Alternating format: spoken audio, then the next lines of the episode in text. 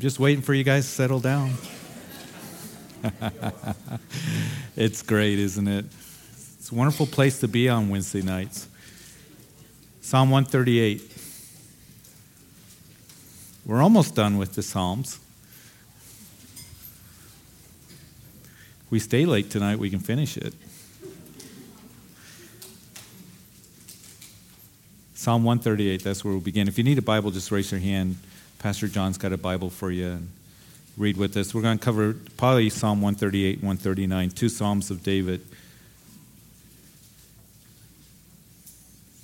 You know, this Sunday, as you know, we've been announcing that we're going to have our 20th anniversary service, one service, 9.30. We're going to have a big tent in the backyard and have chairs. If you want to bring a chair, you can bring your own chair, a nice comfy chair if you want, and, and um, you're welcome to do that. And uh, we're also going to have the sanctuary here. We're going to feed in the, the service on the screens in case, you know, some that come that perhaps a little bit uh, heat intolerant. You'll be comfortable in here. We want you to be here in fellowship with us. 9.30, we won't have 8 o'clock. We won't have 11 o'clock. 9.30 is our time that we're going to have service, and we're going to worship the Lord, and we're going to give thanks to the Lord. Looking very much forward to it. And that's my desire is to just honor him on Sunday and um, just really blessed that, that we're going to be together as a church family. We don't get to do that with four services a week. And, uh, and I hope that you can join us, invite somebody out um, on Sunday. And then on Monday through Wednesday of next week, we are going to have our Children's Festival out at Island Grove. And so you can uh, pre register your kids if you'd like to do so uh, tonight out in the foyer area. And then we'll be registering kids on Sunday uh, outside. The table will be out there. We'll have a number of things on Sunday. The Grace FM uh, booth is going to be here, and Frank Lopez, who manages the station, is going to be here with some giveaways, some t shirts. I noticed that some of you are wearing the Grace FM t shirts. Uh, got new ones that are coming with the new design, uh, other things that'll be there. So we're really looking forward to it. It's going to be a blessing.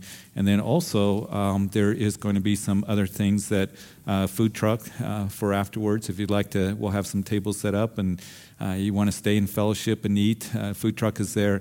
Some people said, why didn't we do a potluck? We're going to do a church potluck in August, but to bring food here and have it set out all, you know, for an hour and a half or over an hour, uh, it's just a little bit much. And so, um, big crowd, it gets harder. And uh, so we just decided to get a food truck, and that's going to be easier if you'd like to use that. Um, there's going to be plenty of parking um, out. One of the things that we're concerned about parking what we do and then out on the street there'll be some parking and then also uh, I believe at the Hope Center, there's some parking places over there. Now, this parking place right here next to Fast Sign, uh, we need to not park there, but um, there are going to be some guys that will be helping with the parking situation, and uh, and um, some you know may have to walk a little bit. So um, parking, we'll get everybody parked. We're going to enjoy it on Sunday, and looking forward to it. And then, as I was mentioning, uh, you can register your children for the VBS if you haven't done so. Monday through Wednesday, Island Grove. We're really looking forward to it. And I hope you've been praying for that outreach. And I'm so excited to be able to minister to our community in that way. I think a healthy church is a church that's reaching out to our community, uh, getting outside the four walls. And uh, one of the things that uh, they're going to be doing uh, Heather and Barbara and some of the others, is follow up Fridays. The kids that are coming to the Lord uh, on the following Fridays uh, for a little bit, just follow up and just disciple the kids and, and make sure that they know about the Bible, they have a Bible, uh, just kind of a follow up kind of thing. And that's really important that when we minister to people, that there's follow up that we follow up with them and let them know that the Lord loves them and, and begin to disciple them and grow them. And, and, that's what they're going to be doing with those families uh, that are new, that come. And, and, some people are very hesitant to come to church. And uh, so, you know, that's a, a way that we can minister to them for a little bit to try to get them to where they are with a group of believers. So be in prayer. We're very excited um, as we're ministering this summer and reaching out to others uh, in this community. And I pray that we continue to do that. One of the things I was just thinking, uh, Wednesday nights has been a big part of Calvary Chapel. And, uh, I, am just blessed to see all the people that come out on Wednesday nights as we're going through uh, the Old Testament, going through the book of Psalms. And uh, a lot of churches have given up Wednesday nights. uh, they don't have Wednesday nights, or you know, some of them just have Awanas or you know, uh, youth events or things like that. Um, I remember when we started Wednesday nights, just kind of like, oh, is anybody going to come? And um, waiting till five minutes before service, hoping that somebody would show up. And my family showed up, but somebody besides my family. and um, and I, you know, the Lord just said, you keep doing it. You be faithful in the little things, and I'm going to bless it. You be faithful to what I've called you to do, and I'm responsible for the results. And that's something that I pray that we always remember that as we're faithful to what God has called us to do, He's responsible for the results. And to just keep doing it and, and trust in Him and rest in what He's doing. So, uh, Wednesday nights have always been a big part of, of our services and um, during the week. And it's good to see so many coming out and it's a blessing. And I know that the Lord wants to bless us tonight as we will begin in Psalm 138. As Father, we do come and we ask that you'd bless this time in the study of your word. And Lord, uh, these are very special Psalms that we're going to look at tonight, penned by David, inspired by you. And we get a glimpse of how much you care for us and you love us, how much you think about us. And Lord, that you're going to complete that which concerns us. And so, Father, I pray that as we're here, our hearts would be stirred. And I know that at the end of the day, we can be tired, we may be hungry. Some people maybe come that haven't even had dinner yet. But as we take in food, that is the meat of the word, as we take in uh, what you have to say to us, that it would satisfy and bless us and encourage us and build us up, make us stronger.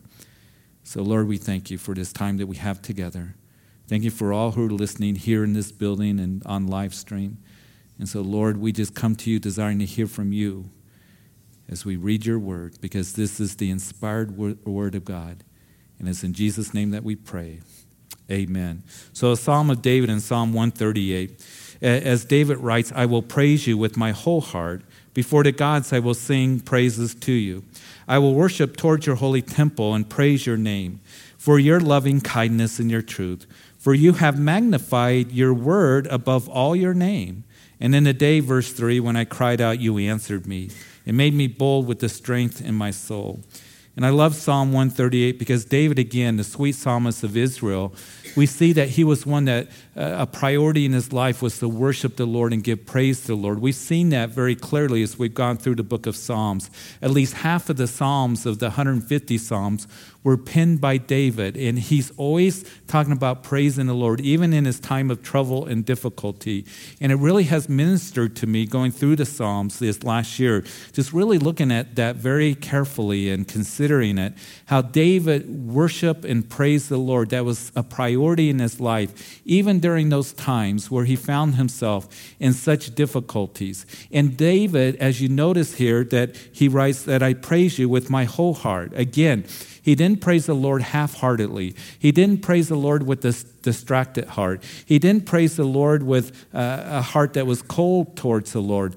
With my whole heart, I worship and praise you. And I want to be more like that because I know that there have been times in my life, plenty of times, where we come in and whether it's corporate worship, and here's the thing about worship uh, it's wonderful to come together and worship tonight was such a blessing and to come as we worship together. But worship is really something that we do every single day. It's an attitude of the heart as we get up worshiping the Lord. Lord, thank you for your goodness. Thank you for what you have done for me. And, and it is something that we can do throughout the day. It's just worshiping the Lord and, and coming to Him and giving Him praise with our hearts.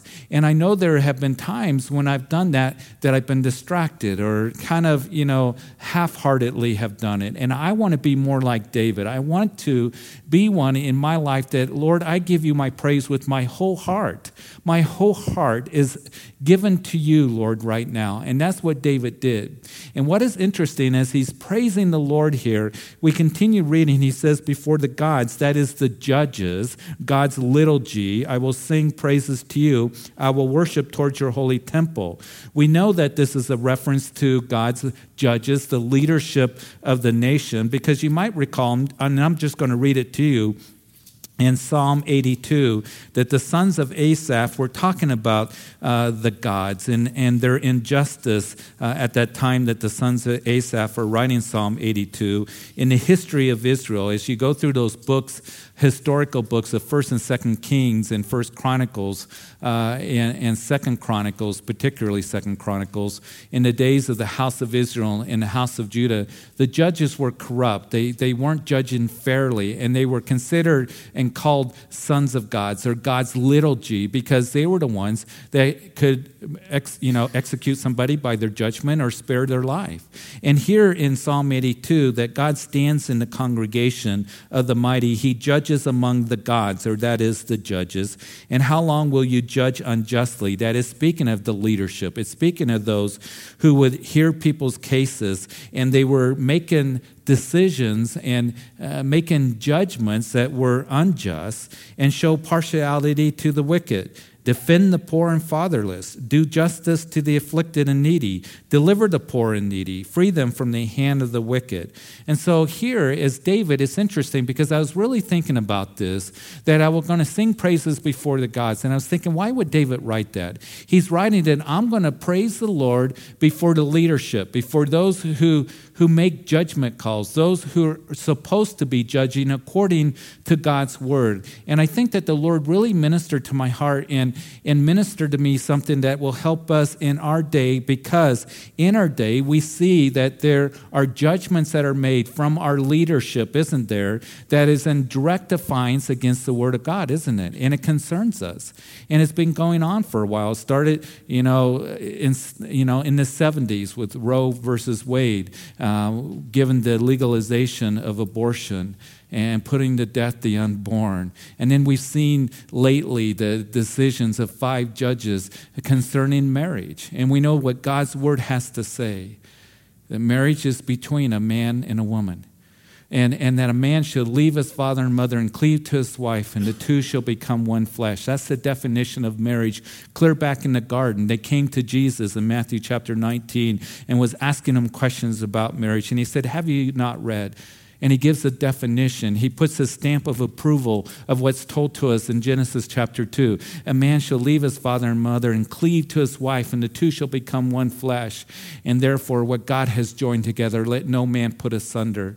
I get to do another wedding uh, on Friday uh, up in the mountains to a young couple, and we have been talking about marriage and what God has to say about marriage. And it's been so wonderful to go through it with them, and, and they're going to come together together and be one flesh as they give their vows. And marriage is God's institution, holy institution, not man's institution. Man comes along and tries to redefine it.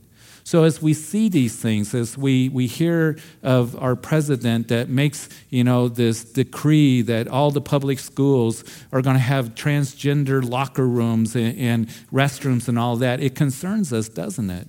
And it concerns us as we look at the direction and see the direction of our nation spiritually and morally, and we wonder what is going on and how is it that we respond. And I ask those same questions because we can get angry, we can get concerned, we start to worry. And what is David's response here? We know as we look at the Word of God, and we see how, as a nation, we're getting further away, our judges, our leadership from the Lord, making decisions that are in direct defiance against the Word of God. We know that we are to be praying. And sometimes, as Christians, Christians don't like to hear that. Paul would write about how we're to pray for our leaders.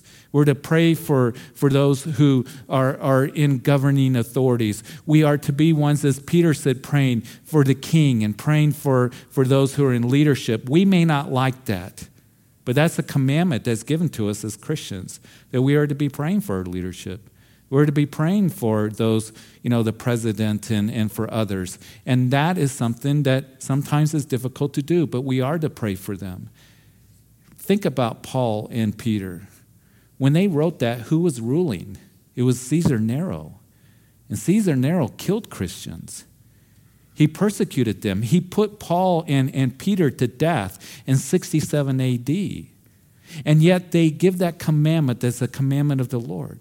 So we know that we are to be praying for our nation, and we know that we are to also to stand for righteousness, aren't we? And I pray that you individually, your family, and this church family, that we would always stand on the truth of God's word.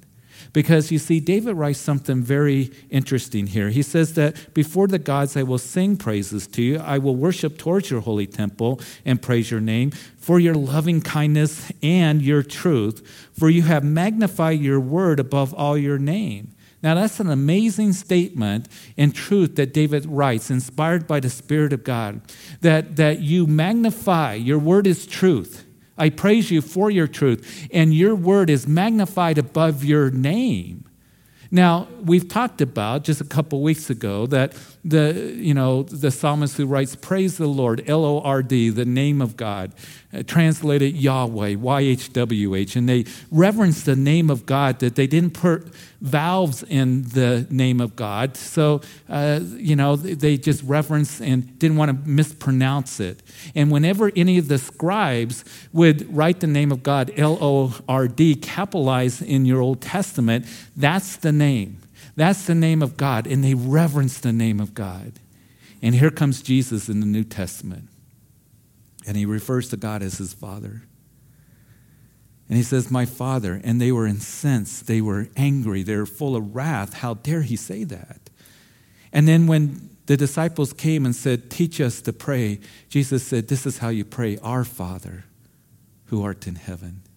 And then we know the truth of the New Testament in the book of Romans and Galatians says that you have the spirit of adoption, that you can cry out, Abba, Father, because we are adopted sons and daughters of the living God, coming in faith through in Jesus Christ and what he has done for us and dying for our sins, that we're adopted and we can cry out as we have an eternal inheritance, but we cry out, Abba, Father. That word Abba literally means Papa. Oh, Papa. My children still call me dad. And they call me dad because they have a relationship with me. Now, these kids that are here, I love the kids, but they don't call me dad. They call me pastor. But my kids, they call me dad. And they have a relationship with me, and I'll always be their dad. And we have a relationship with the true and living God through Jesus Christ, and we can cry out, Abba, Father. So they reverence the name, and here comes Jesus calling God his Father, Oh, my Father, and they were incensed by it. And here David writes something that he says he magnifies his word above his name. We need to always keep in mind the importance and the priority and the value of the Word of God. We talked a lot about that going through Psalm 119, the longest chapter of the whole Bible, 176 verses. And the emphasis is the benefits and the value of the Word of God that is given to us. And here David is saying, You magnify your Word above your name. I'm going to praise you in His holy temple. And so our response is, is that we're to pray for our leadership. We are to stand on the truth of the Word of God. And I pray that we would continue to do that as a church, that we would keep priority the study of the Word of God. Listen, the Word of God and the study of the Word of God, in my opinion, is being diminished in the church today that not only do we believe in the inspiration of the word of god as paul he would write to timothy and said in the last days that it's going to be perilous times. It's going to be difficult times. It's going to be dangerous times, of what it means. And there's going to be evil men and imposters that are going to grow worse and worse. And so you must continue, Timothy, not, oh, I think it's a good idea. He said, You must continue in the scriptures which you've known from childhood. Follow my manner of doctrine. And all scripture, not most or some of it, but all scripture, is inspired by God or God breathed, and it is profitable for doctrine, for correction, for reproof, for instruction in righteousness, to thoroughly equip every person for good works, for all of us, to equip us to know truth, to know about our God to know Him and to grow in the commandments and truths. There's power in the Word of God. And see, we not only believe in the inspiration of the Word of God, that is God breathed from Genesis to Revelation, but we also believe in the infallibility of the Word of God. And also, listen, this is where I believe the, uh, the Word of God, where it's really being diminished, in the sufficiency of the Word of God. Do you really believe in the sufficiency of the Word of God? That the Word of God has the answers for every area of your life that it is true for you there is no other way to grow than to be a student of the Word of God and taking the Word of God and having it in your heart and yielding in humility to the Spirit of God. And if you ever go to a church or a group of, uh, of believers that are having Bible study or a fellowship, whatever it might be, a ministry, where they diminish the Word of God, that should be a, really a red flag. I remember when we first came to, to Greeley and, and we were doing Wednesday nights. And, and I was kind of surprised by some of the comments. I, I, went to with a fellowship of pastors in town to kind of get to know them. I was the new guy. We started in our home. I didn't even know if we were even going to be at church. And, and I remember just, I was so um, discouraged, you know. And, and it wasn't that they were mean or anything, but just kind of, you come up and, we didn't go to start a church 101, you know, uh, classes or, or anything like that. We just felt the call of God in our lives and came up. All we knew was John and Becca. We didn't know anybody. We started in our home. We didn't know if anybody was going to come, what was going to happen, but we trusted God. And we're going to go through the scriptures. We didn't have a building or anything. And, and I remember gathering with some pastors and, they, you know, asking, well, how many do you have? Oh, about five. Where's your building? Don't have a building. What's Calvary Chapel about? We study the Bible, go through it verse by verse. You mean the books of the Bible? Yeah. Why would you want to do that? And truly, this is what was told to me. And why would you go through the book of Leviticus? Because, you know, the midweek we started in Genesis and we are in the New Testament on, on, you know, on Sunday when we started. And we finally got a little facility downtown, just a little bitty place. And I was thrilled to have that and, and going through the books of Genesis and Exodus and then Leviticus. And, and I remember in the late 90s, there was this new revival that was going through the churches and the laughing revival. And the Holy Ghost bartender was going to come to one of the big churches here in Greeley. And they were calling me and saying, You need to go to it. And I said, Well, you know, I think I'll skip it. But really, um, I remember Wednesday night and on Wednesday night, where the Lord really spoke to me, what I've already talked to you about, being faithful. And wondering if anybody was going to come. We are in the book of Leviticus, and I remember meeting with a group of pastors. They said, Leviticus, why would you go through Leviticus? It, it's not relevant for us today. Why would you go through that book? I said, Well, it shows us how to worship and serve and obey a holy God. I think that's pretty important. We can make, you know, application. Why would you go through the book of Revelation? You can't understand Revelation. I think you can understand it. And I remember just being discouraged. And then Wednesday night, we're in Leviticus, and, and people were calling and saying, Hey, there's this revival, and thousands of people are coming, and you need to come. And waiting five minutes before seven, wondering if anybody was going to come. And, and I went in the back, and I remember thinking, Lord, I just might as well just quit. This, this isn't working. Or maybe I need to do something else, bring in a little bit of hype or excitement or entertainment, something. And the Lord said, You just teach the word through the word. You see, there is a difference from teaching from the Bible, which is great, it's wonderful, than teaching through the Bible. And I want you to teach through the Bible. Paul the Apostle, when he was talking to the Ephesian elders, he said, I have not shunned to declare to you the whole counsel of God's word. He was talking about the Old Testament scriptures. And I know that the Lord had put on my heart, not that Greeley needed necessarily another church. I, I, think those who have come and started churches and the work of God, it's wonderful and it's great and it's calling of God. Please don't misunderstand me. But He wanted us to take people through the Word of God. And it was about nine years ago that we finished going through the Bible one time, all 66 books, by God's grace. And as soon as we finish the Old Testament, it's going to be number two that we go through if the Lord tarries. It's going to be a few years before we finish. But I remember I went the next night to that meeting, and it was just packed, this place, big church. And the Holy Ghost bartender's up there, and he's going, People are tired of Bible study. People don't want to study the Bible for an hour. We need to put our Bibles aside and just have a fresh movement of the Spirit. and he'd chuckle, and then a few people would chuckle, and then it was out of control after that. If you ever hear anybody that says that the Word of God is not important, you get up and you walk out and you don't come back. He magnifies His Word above His name. And listen, there is no other shortcut to growing than to be a student of the Word of God and yield it to the Spirit of God in your life. As you read the Word of God and have it in your heart, then yield it to the Spirit of God as He's going to enable you to live a life after Him. See, we don't have to be in deception. We don't have to be in the darkness. We don't have to be confused because the Word of God is so important, isn't it? Aren't you so thankful? And it's been so wonderful that some of you that are fairly new to Calvary Chapel, you're saying we're really growing, we're learning, going through the scriptures. I hope that you are. And it's the Lord that's just touching you with the Word of God.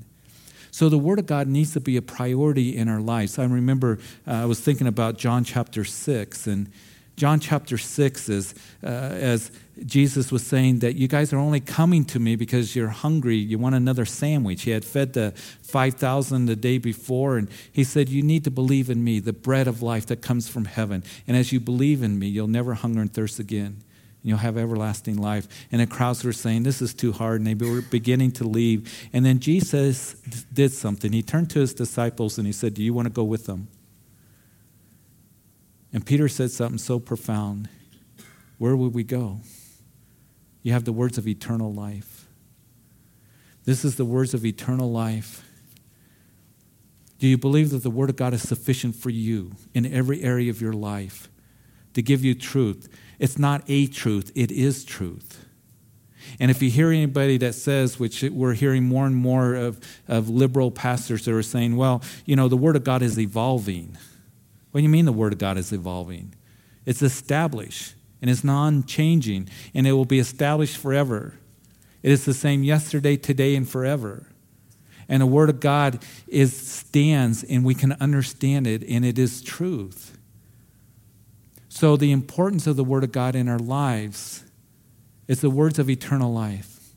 And may we not dismiss it. And you see, leaders can dismiss it, but it's still true. I'm doing my own devotions in Jeremiah once again. Jeremiah, he, he, was told by the Lord, You are to, to write these things down and take it to Jehoiakim, the king. And it was, he was one of the last kings of, of Judah you know, before the destruction of, of uh, Jerusalem when Nebuchadnezzar would come in. And so Jeremiah, he does that. He, he, he writes down what the Lord told him and, and gives it to his servant. His servant takes it to Jehoiakim. Jehoiakim takes his knife out and chops it all up and throws it in the fire, dismisses it. And the Lord said, Jeremiah, I want you to write another copy. And you're going to put a little addendum on it that Jehoiakim's in big trouble. We can be a nation that we dismiss the Word of God, but the Word of God is going to come to pass, and it is true. And I pray for us that we would not dismiss the Word of God in our own lives, personally. The commandments, the precepts, the truths, the principles that we see here, they are beneficial for us and a blessing for us. And it needs to be a high priority. So, what's our response? When we see the direction of our nation, that we pray for our leaders. We stand on the truth of the Word of God and we praise Him. And that's hard to do. But the Lord is showing me that more and more. That's what David did. He says, I'm going to praise you with my whole heart before the gods. I'm going to sing praises to you. I'm going to worship towards your holy temple and praise your name for your loving kindness and your truth because you've magnified your word above all your name. And in the day when I cried out, you answered me and made me bold with strength in my soul, as we read in verse 3. And so here is uh, God's word that strengthens us. As we worship Him, it strengthens us. It gives us boldness to proclaim His word. You really want to help somebody? Give them the word of God, give them truth.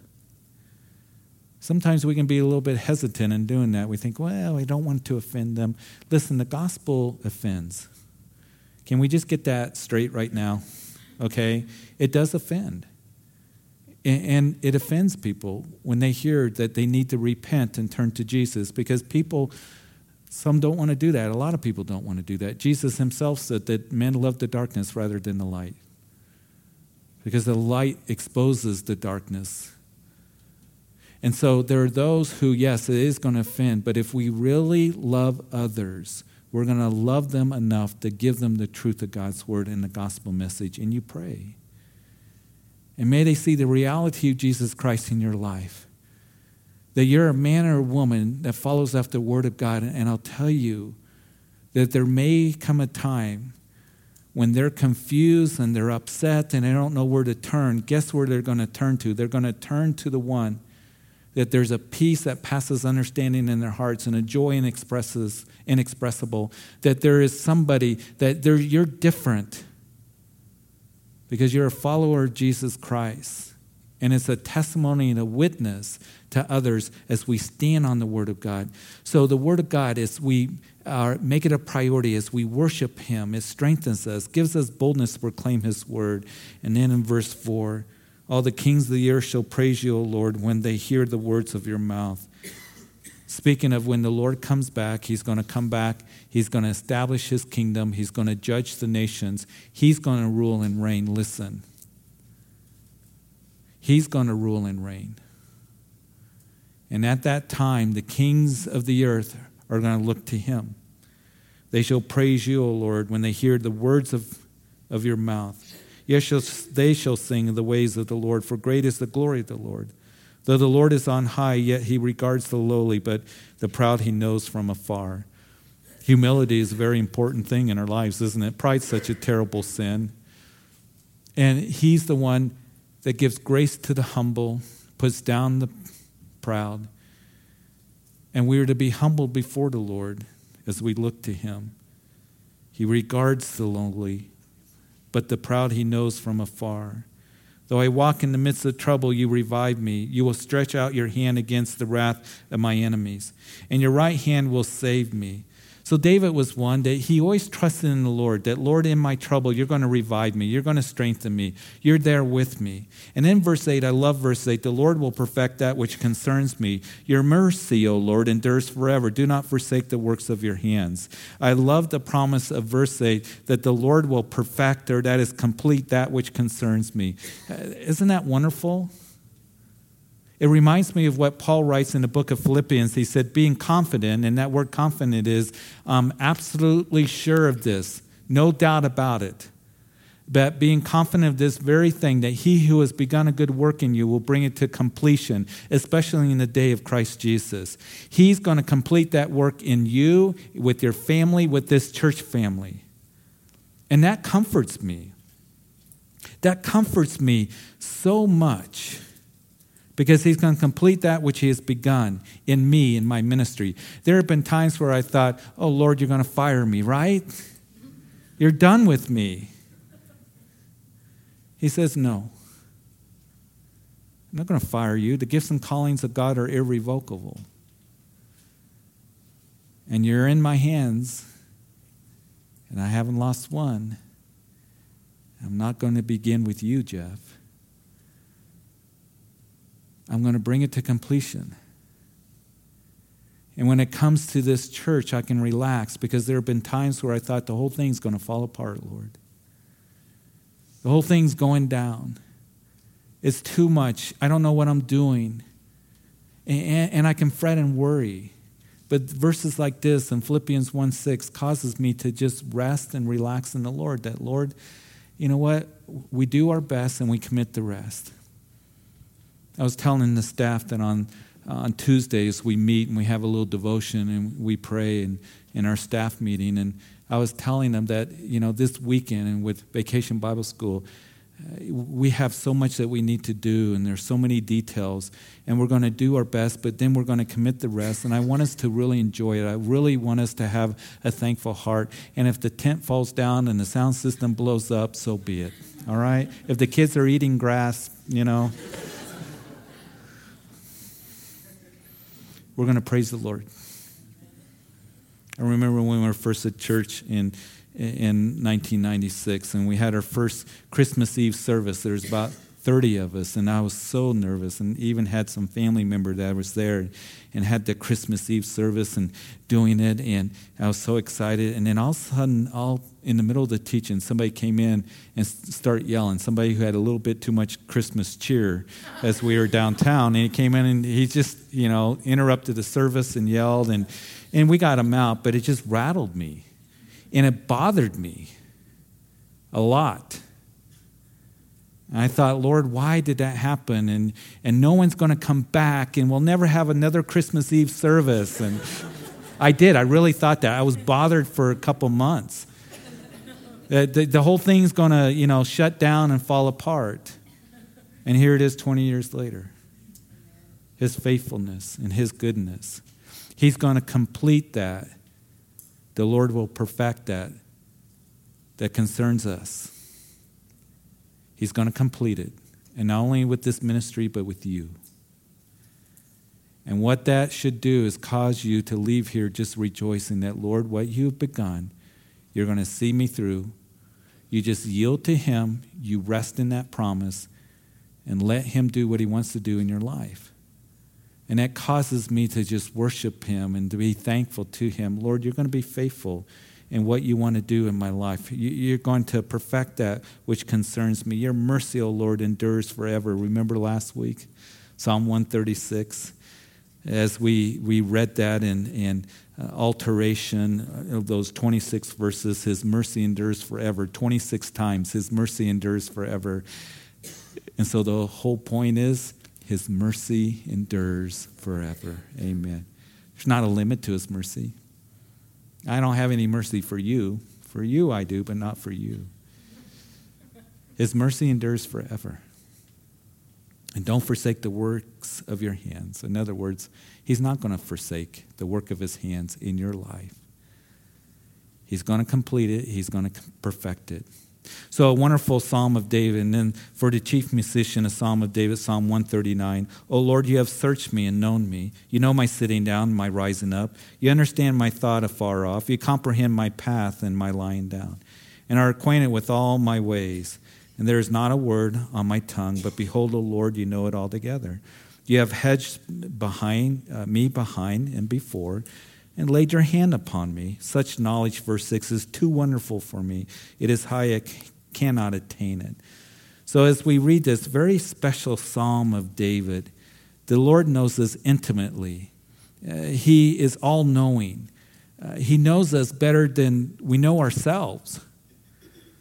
And, and He knows us better than anybody else knows you. Now, Uh, when you get married, you know your spouse pretty good, don't you? And, and it's, it's wonderful to talk to somebody who's been married 40, 50, 60 years with somebody. They really know each other, that, that couple. They know each other so well. But the Lord knows you even more and better. He knows every detail. He knows every word that you speak. He knows every thought that you think. He, know the, he knows the depths of your heart. He knows everything about you. And we can say, Well, I know them. Well, you don't know them as well as the Lord.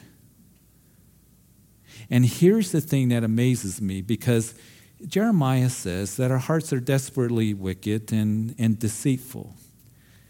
And the depths of our hearts, the things that, that we can think in our mind that nobody else knows, the Lord knows, every thought. You know, if you knew some of my thoughts or my hearts and my past, if you knew that, like God did, you'd probably get up and walk out and never come back. But here's the amazing thing the one who knows me best loves me the most.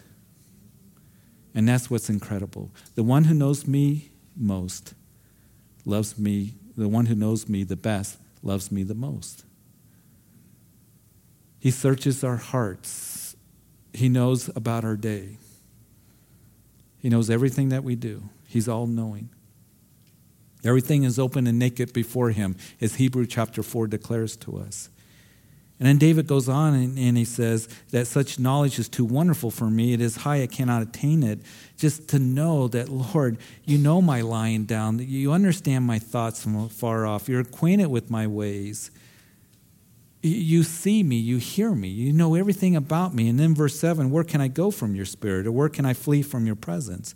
If I ascend into heaven, you are there. If I make my bed in hell, behold, you are there. If I take the wings of the morning and dwell in the uttermost parts of the sea, even there your hand shall lead me, and your right hand shall hold me. If I say, Surely the darkness shall fall on me, even the night shall be lit about me. Indeed, the darkness shall not hide from you, but the night shines as the day, and the darkness and the light are both alike to you. So not, only is he uh, all knowing, but He's all present, omnipresent.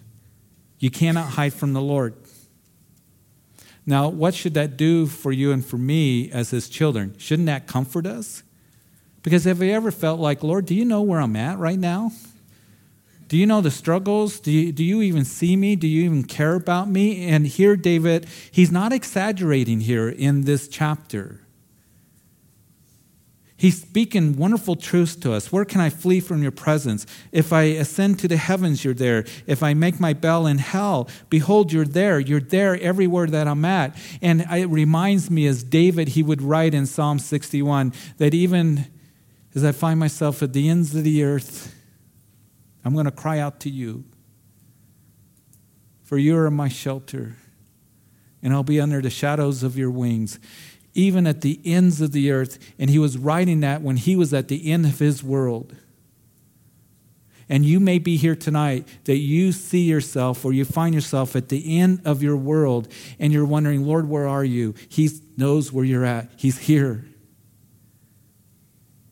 If you're in the heavens, if you're, you know, on the earth, wherever, in Sheol, under the earth, He is there and He promises He'll never leave you or forsake you.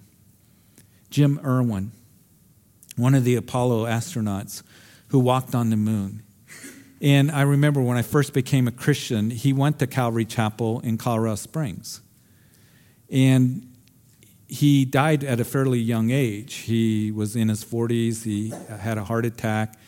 But uh, I heard his testimony one time, and he, Jim Irwin, maybe rings a bell with some of us that are a little bit older, that he was one of those adventurous guys. He, he was one that was looking for Noah's Ark, you know, and Mount Sinai and, and all of that. And he never really got to uh, do a whole lot of that because he died, I believe, at the age of 44, if I'm correct. But I remember hearing his testimony how he was on the moon and he was looking back on the earth and he was going, Oh God, you're so incredible. To love us to where you would save that planet. And I remember when he was speaking, you know, he's on the moon. And the presence of the Lord was with him. And on Sundays, we talk about First Chronicles chapter 16, verses 8 through 12, David, he brings the Ark of the Covenant up from Kirjath Jearim to Jerusalem, and he has it there because he wants to establish a central place of worship, but he wants the presence of the Lord to be there. I want your presence because I know that my kingdom cannot be, and I can't be a king the way that I should be and receive all that you have without your presence. Uh, the, the Shekinah glory of God, uh, the, the Ark of the Covenant with the mercy seat. And, and the Lord said, to Moses, I'll dwell between the cherubim, I'll meet with my people. I want it there. The Lord is with you, and He'll never leave you or forsake you wherever you are at, even if you find yourself at the end of the earth. And you're wondering, Lord, do you see me? You can't flee from Him. So may you be comforted tonight, but also what it does that it causes me to live in the fear of the Lord that we've talked about. The fear of the Lord, of knowing that He knows every word, He knows every thought, He knows every action, He sees me. And I don't want to live a life where it's displeasing to the Lord. Now, I know that my heart goes astray. You know, Jesus, He set the standard higher, didn't He? He said on the Sermon on the Mount, You've heard it said of old that you shall not commit murder, but you hate your brother, you've committed murder in your heart. It's a heart issue. But this causes me to walk in the fear of the Lord. I don't want to do anything in my life that displeases you, Lord, because you do see and you do know. And as I know that you're with me, I have the confidence that you're going to guide me. Listen, the Lord wants the very best for you. Do you believe that? He wants the very best for me. He wants the very best for this church. He wants the very best. And He's already proven that He's going to do the very best because He's given us the very best, His Son. And I think that sometimes we can think, oh, Lord, you don't care about me. You're indifferent about me. Uh, Lord, do you really see me? Do you really want to guide me? Yes, He does. He wants to guide you. Even as your hand shall lead me and your right hand shall hold me. He, he wants to do exceedingly abundantly above all that we ask or think, even as Paul would say that prayer there in Ephesians chapter 3. He wants the very best for you. So why would you want to hide from Him? You can't hide from him if you wanted to. But he wants to do an incredible work in our lives.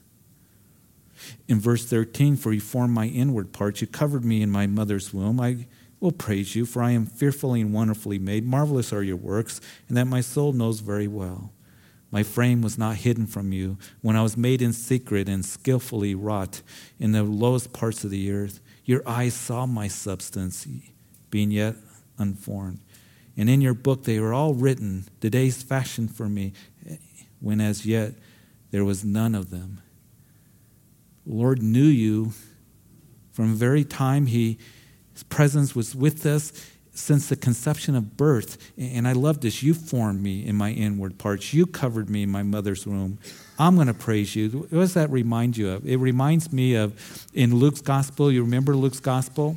And it was Luke that, that records that Elizabeth and, and Zacharias conceived, and Elizabeth was pregnant with John the Baptist, and then Mary got the announcement that you're carrying the Christ child and that which is conceived in you is of the Holy Spirit. So Mary went to see Elizabeth, and when Elizabeth saw Mary, and Mary, you know, was, telling her that uh, of the incredible thing that happened to her, that it tells us in Luke's gospel that that John inside the womb of Elizabeth, who was about six months pregnant at that time, leap with joy. Leap with joy.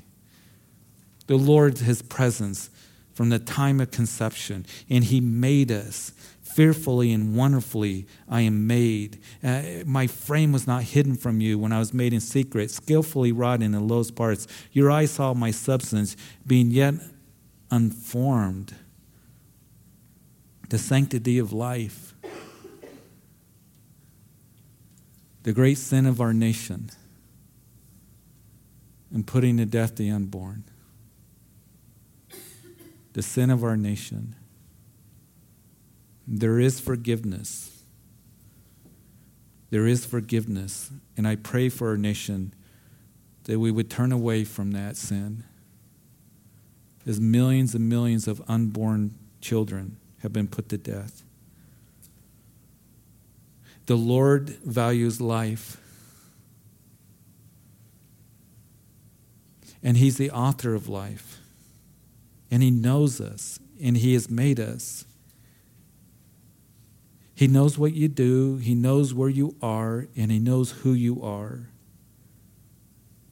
And He made you, and you are no accident. You might be thinking here, oh, my you know, parents, I was an accident. You weren't an accident. Because the Bible even says that He knew you before the foundations of the world and has a wonderful plan for you. He has a wonderful plan for you. And you are created for His good pleasures. You are His workmanship, poiema. You are His poem, created in Christ Jesus for good works. And great is the day when we understand that, that I was created not just for me,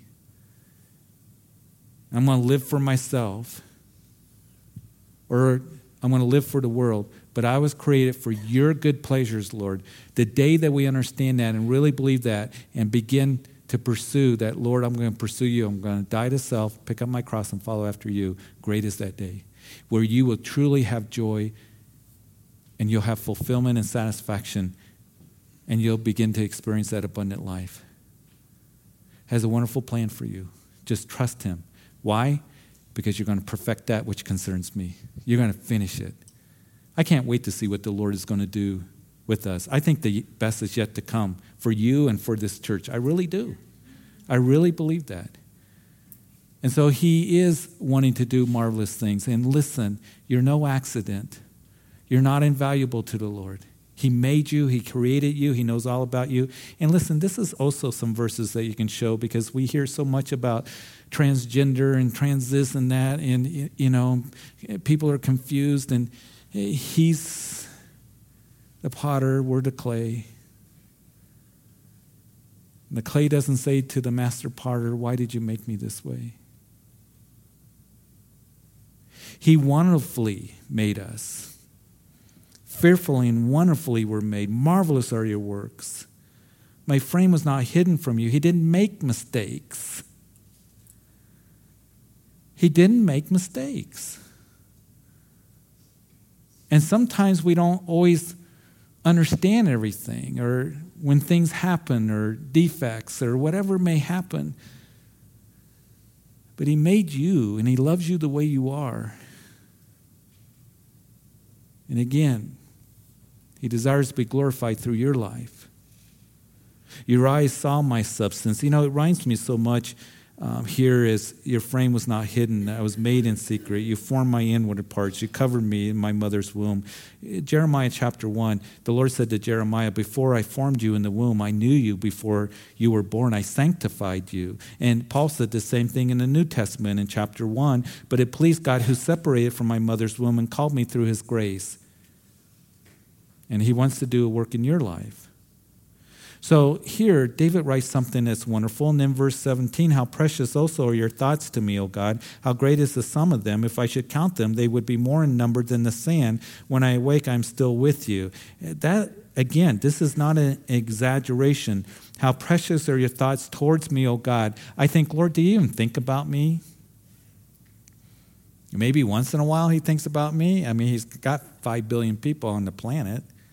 Do you think about me? And here David says something, Oh, your precious are your thoughts towards me, oh God. How great is the sum of them.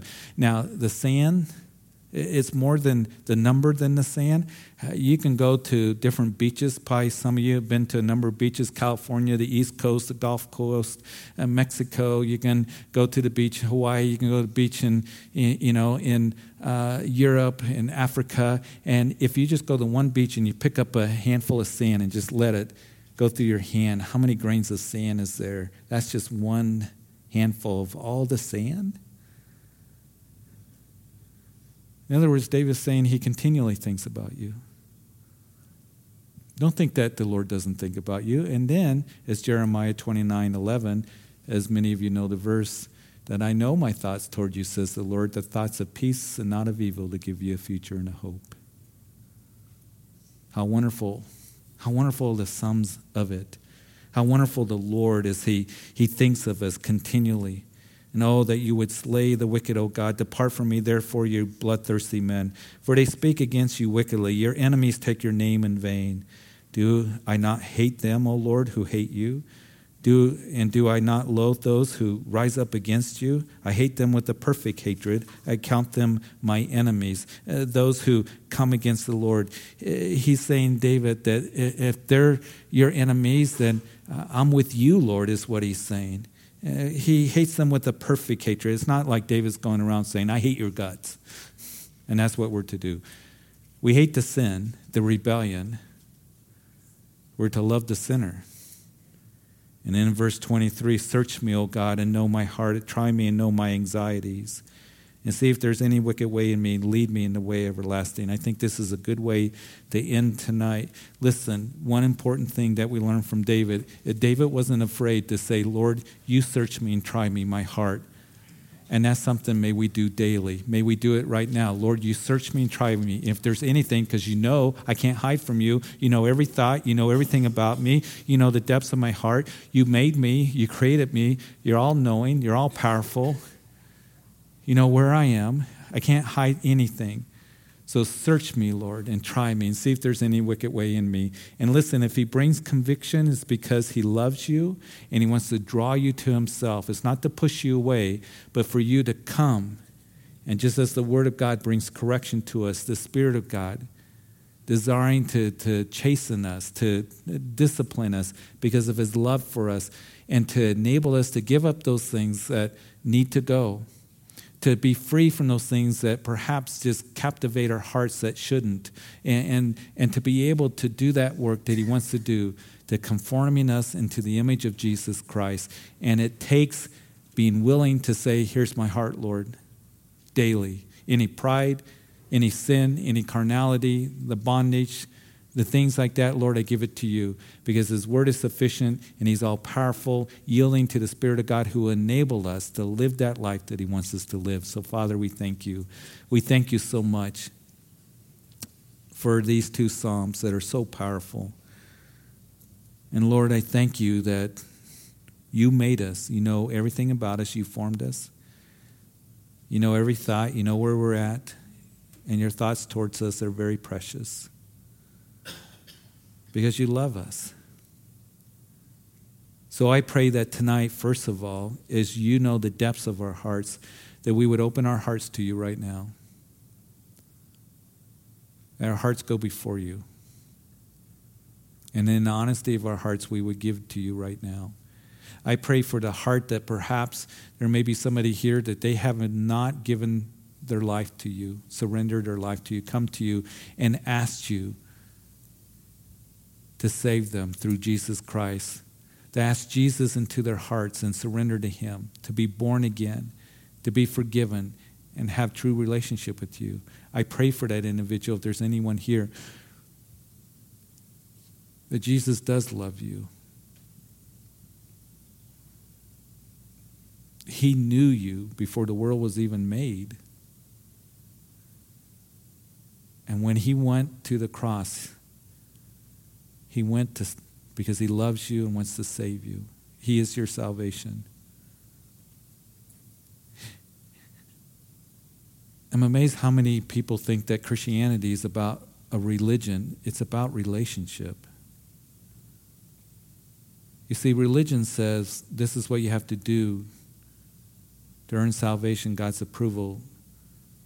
Christianity is about relationship, and it's based on what He did. He did the work. He died for your sins. He was put into a grave and he rose again, and now you come. And as Paul writes in Ephesians chapter 2, that you're saved by grace through faith. It's not of yourselves, not of works. It's the gift of God, lest any man should boast. It's a free gift as you come and you recognize that you are a sinner in need of the Savior Jesus who died for you if you've never given your life to Jesus, see, a church isn't going to save you, a pastor isn't going to save you. You can't save yourself, only Jesus, who died for your sins. And the invitation is given to you right now to call upon his name. To pray, Jesus, I come and I surrender my life to you. I ask that you would forgive me a sinner.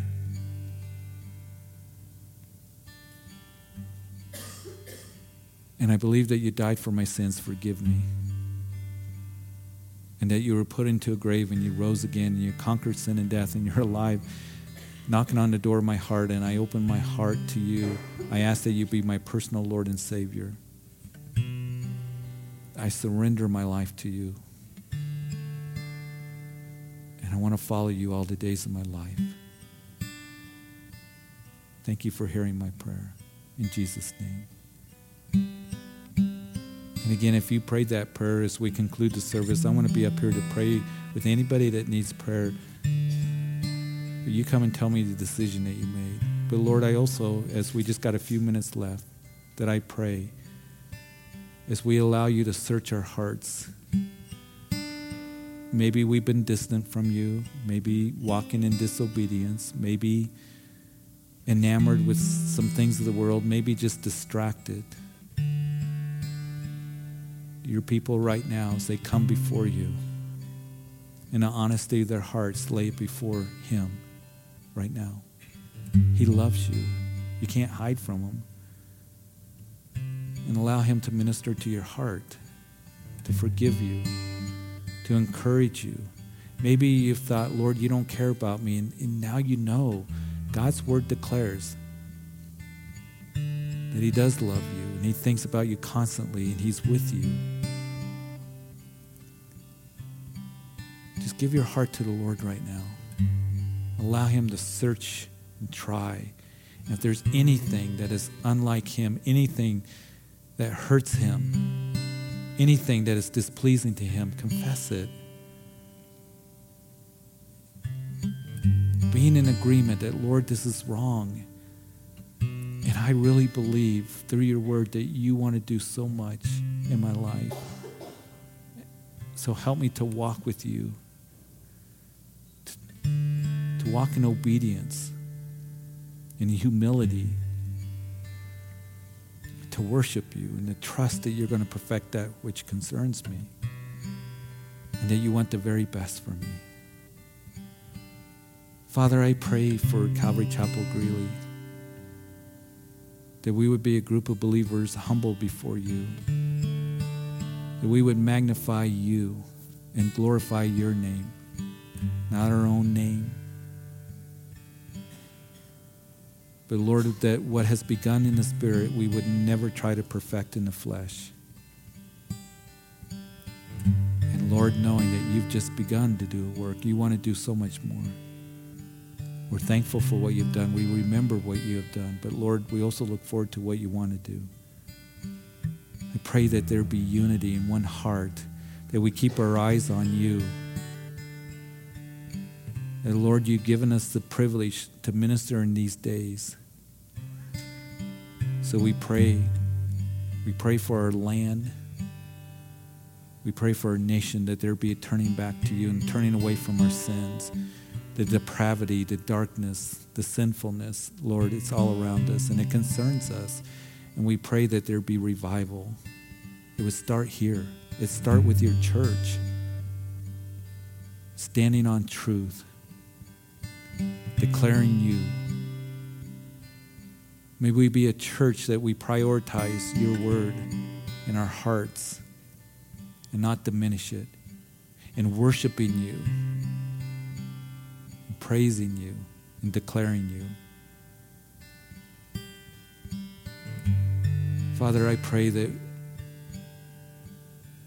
that we'd always keep our eyes on you and looking for your son's return.